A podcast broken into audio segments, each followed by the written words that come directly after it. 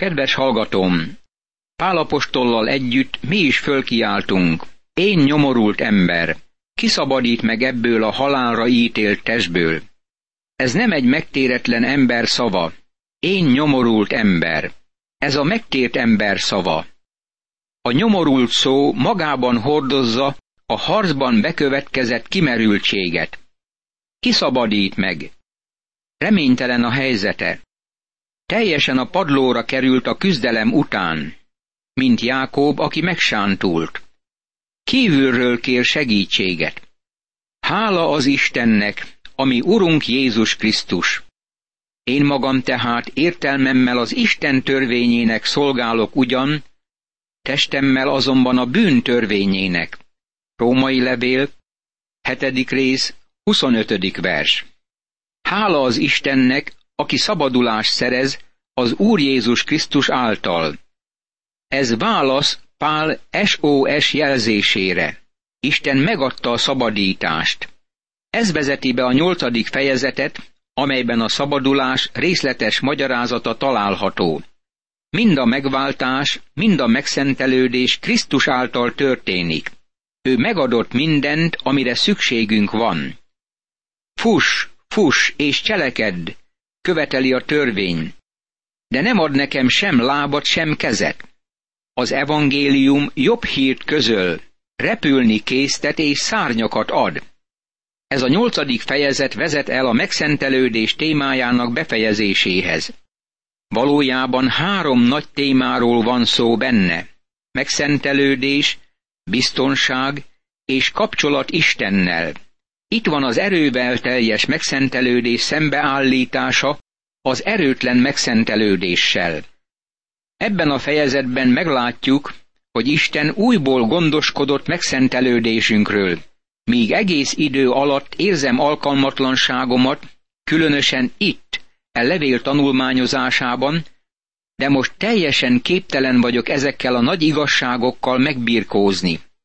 Ez olyan dicsőséges és csodálatos levél, hogy egyszerűen meg kell állnom, mint ahogy Mózes tette, az égő bokor előtt, földbe gyökerezett lábbal és meghajtott fejjel, nem is gondolva arra, hogy milyen dicsőség és csoda veszi körül. A nyolcadik fejezet nagy vízjele a római levélnek. Ezt a tényt általában minden ige magyarázó állítja e levél értelmezésében. Spencer mondta, ha a szentírás gyűrű lenne, akkor a római levél volna rajta a drágakő.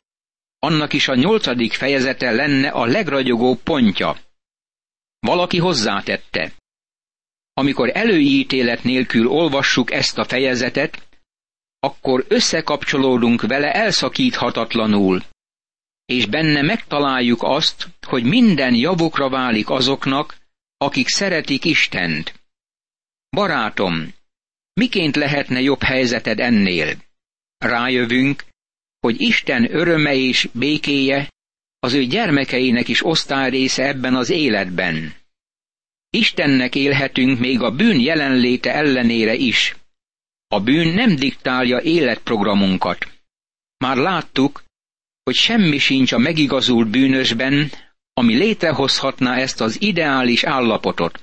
Már láttuk, hogy az új természetnek nincs ereje, és a régi természetben nincs jóság. Aztán Isten gyermeke miként élhet Istennek? Pál felkiáltott és segítséget kért. Én nyomorult ember. Kiszabadít meg ebből a halálra ítélt testből. Római levél, hetedik rész, 24. vers.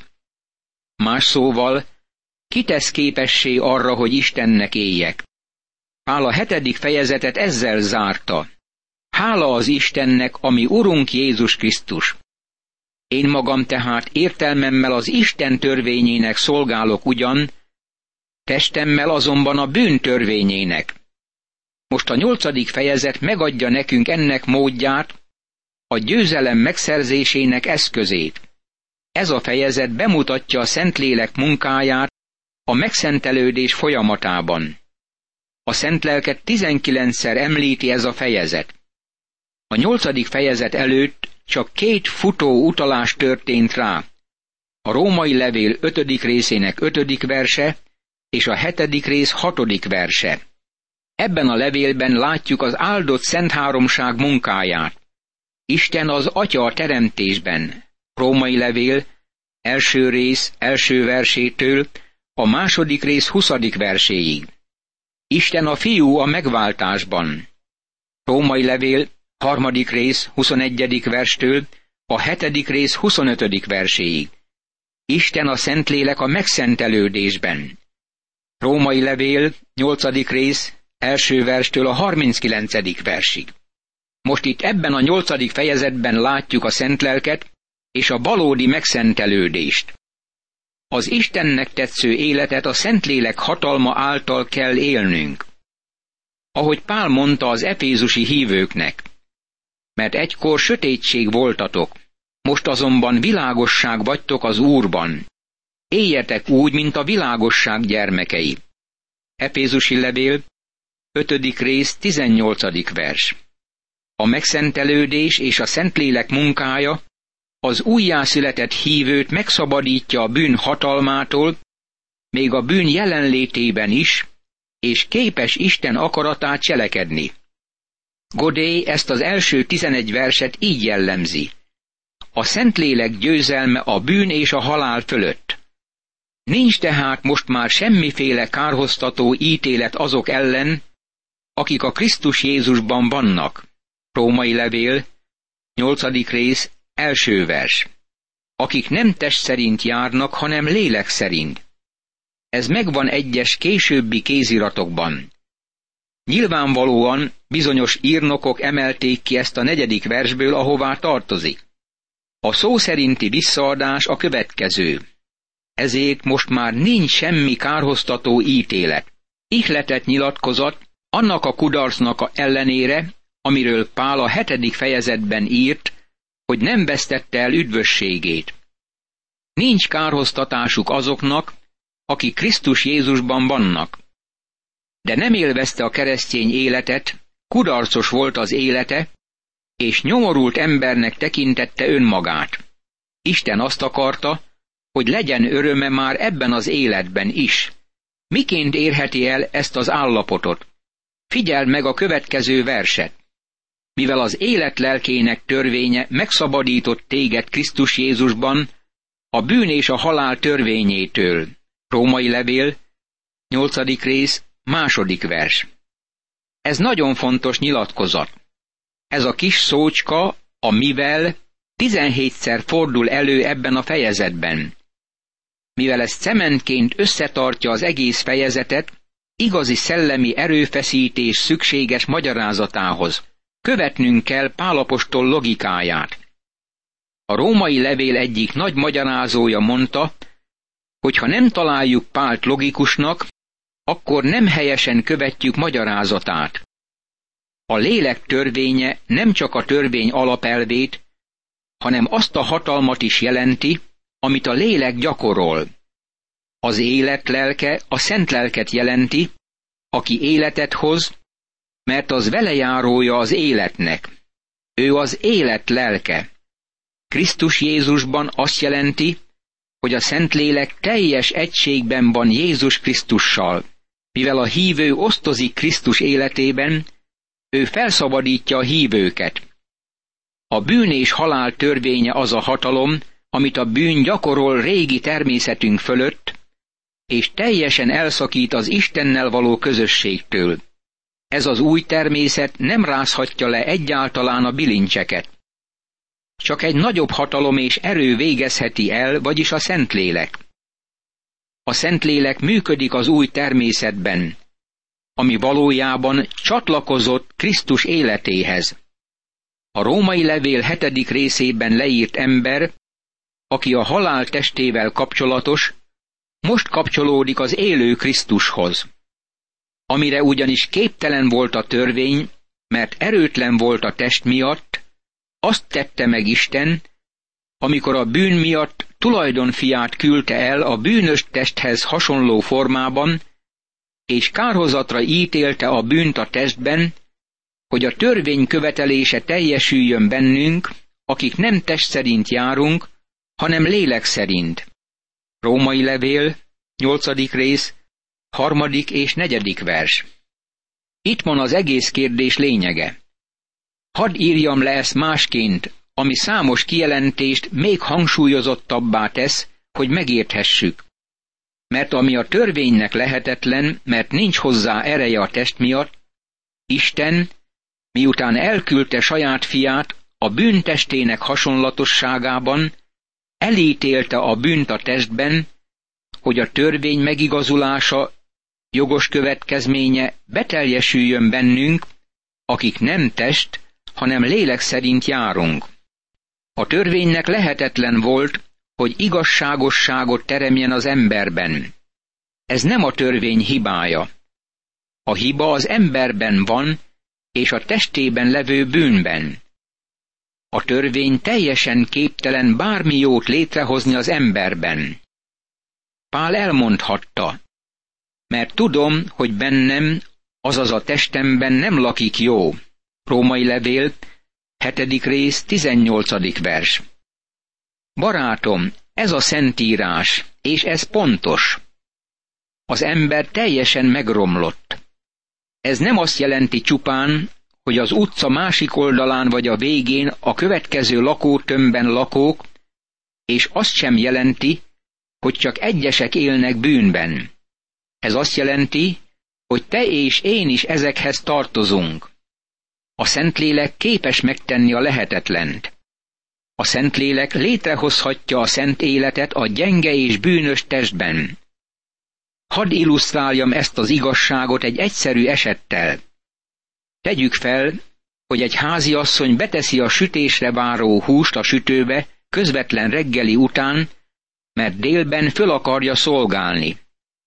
A telefon csöng. Barátnője XY hívja őt telefonon. Elkezdi a következő kifejezéssel. Hallottad? A háziasszony még nem hallotta, de szeretné hallani, ezért maga alá tesz egy széket. Valaki így írta le az asszonyt, az asszony az, aki leül, amikor telefonálnak neki. A telefonálónak nagyon sok a mondani valója, és már egy óra is eltelik a beszélgetés kezdete óta. Végül a jó háziasszony így szól, ó, bocsáss meg, égés szagát érzem. Felakasztja a telefont, kirohan a konyhába, megnyitja a sütőt. Aztán elővesz egy villát, és beleszúrja a sült húsba, hogy fölemelje, de nem teheti. Nem tudja fölemelni. Próbálja ismét még közelebb a csonthoz, de ez sem sikerül. Ekkor elővesz egy nagy lapos kanalat, alátolja a sült hús alá, és fölemeli. Amit a villa nem tudott megtenni, mert gyenge volt a hús miatt, azt a lapos kanál megteheti. Semmi hiba nincs a villában, az jó villa. De nem tarthatja meg a húst, mert valami baj van a hússal, agyon sütötték. A lapos kanál megteszi azt, amit a villa nem volt képes megtenni.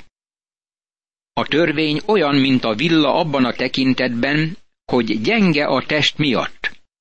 Nem képes azt fölemelni. De egy új alapelv jelentkezik, a Szentlélek hatalma. Amit a törvény nem tehetett meg, azt a Szentlélek képes megtenni. Ezért élhetünk keresztény módon az új alapelv szerint. Nem kell magunkat fölemelnünk a saját hajunknál fogva. Sohasem tehetjük ezt, barátom. Új elhatározásokat hozhatunk, és mondhatjuk, hogy jobbak leszünk ezután, mint ahogy minnyájan szoktuk tenni. De vajon tényleg jobbak lettünk? Nem ugyanazt tesszük megint, amit mindig tettünk? Isten képes megtenni ezt azáltal, hogy elküldi saját fiát, saját természetét emberi test hasonlóságában. Krisztusnak ugyanolyan teste volt, mint nekünk, a bűn kivételével. Figyeld meg, hogy a zsidókhoz írt levél írója ezt hogyan fejezi ki.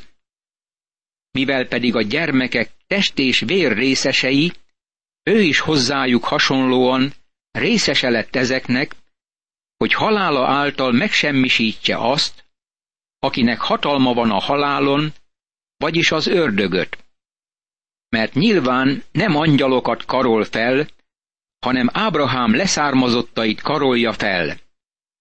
Ezért mindenben hasonlóvá kellett lennie a testvéreihez, hogy irgalmas és hű főpap legyen az Isten előtti szolgálatban, hogy engesztelés szerezzen a nép bűneiért. Zsidókhoz írt levél, második rész, tizennegyedik, tizenhatodik és tizenhetedik vers. Ezt is mondja, mert ilyen főpap illet hozzánk, szent, ártatlan, szeplőtlen, aki a bűnösöktől elkülönített, és aki magasabbra jutott az egeknél. Zsidókhoz írt levél, hetedik rész, 26. vers. Aztán így folytatja. Ezért, amikor eljön a világba, így szól. Áldozatot és ajándékot nem akartál, de testet alkottál nekem. Zsidókhoz írt levél, tizedik rész, ötödik vers. Isten így veszi ki a bűn gyökereit a testünkből, értelmünkből és lelkünkből. Megítélhette a bűnös testet a kereszten, hogy ne legyen joga többé az emberekhez.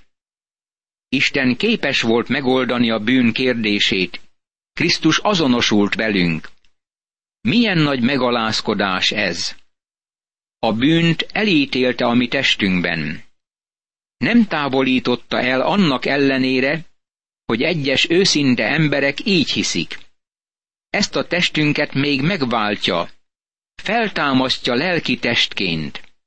Első korintusi levél, 15. rész, 44. vers. Ma a Szentlélek szabadít meg a testünkben levő bűntől.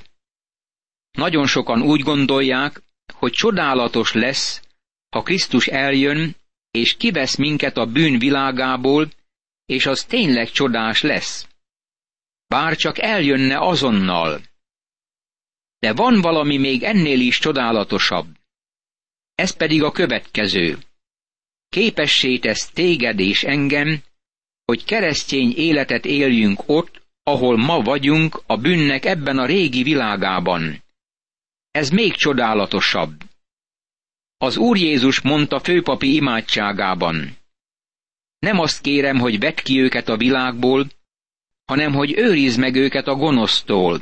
János evangéliuma, 17. rész, 15. vers. Itt te földön lehet győzelmet aratnunk a gonosz fölött. Hogy a törvény követelése teljesüljön bennünk. Ez szenvedő ige alakban áll. Azt jelenti, hogy a Szentlélek hozza létre az engedelmes életet, amit a törvény elítélt, de nem tudott létrehozni. A Szentlélek adja az erőt, ugyanakkor a döntés a miénk. A következő vers bemutatja az új küzdelmet. Nem nekünk kell a harcot vállalnunk. Most a Szentlélek szemben áll a testtel. Mert akik test szerint élnek, a test dolgaival törődnek, akik pedig lélek szerint a lélek dolgaival.